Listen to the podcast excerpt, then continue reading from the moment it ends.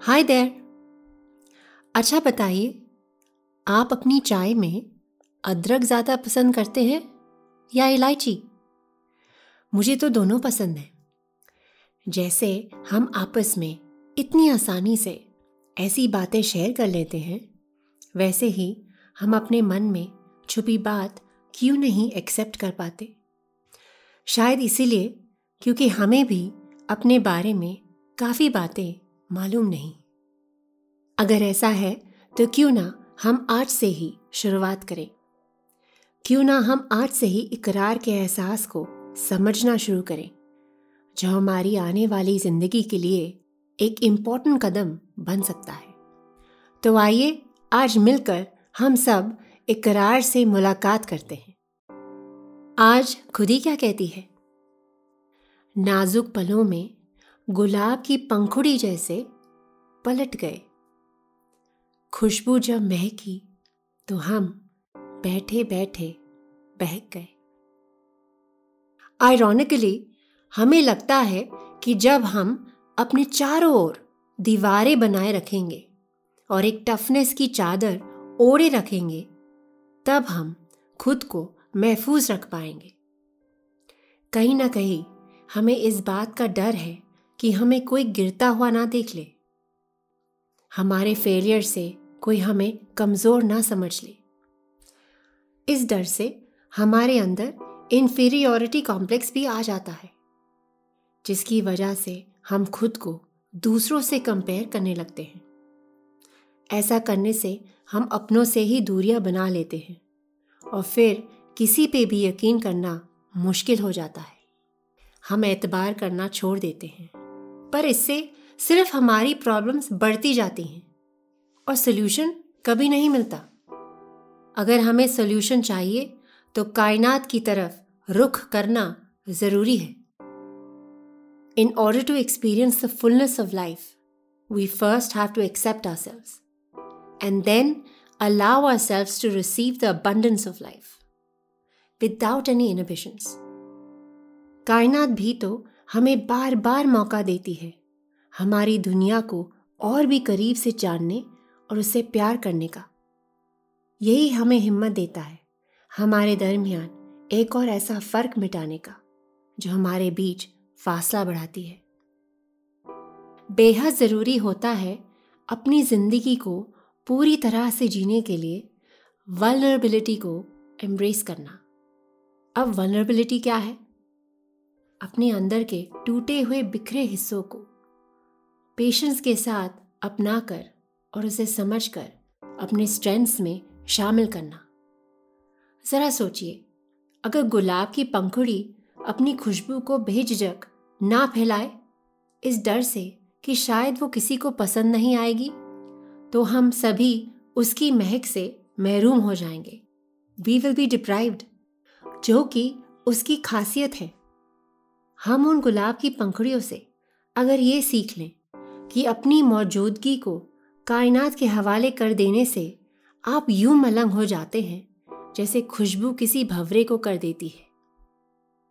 तब कुदरत हर कदम पर आपका साथ देने लगती है। और आगे, आज आशिकी क्या कहती है? गुमनाम अल्फाज भी बन गए हैं तेरे लबों के गुलाम। बेनाम मोहब्बत को भेजते रहते हैं। इश्क का पैगाम। जब आँखें ही सब कह जाएँ, तो क्या लबों से निकले अल्फाज कुछ कह पाते हैं? नहीं ना।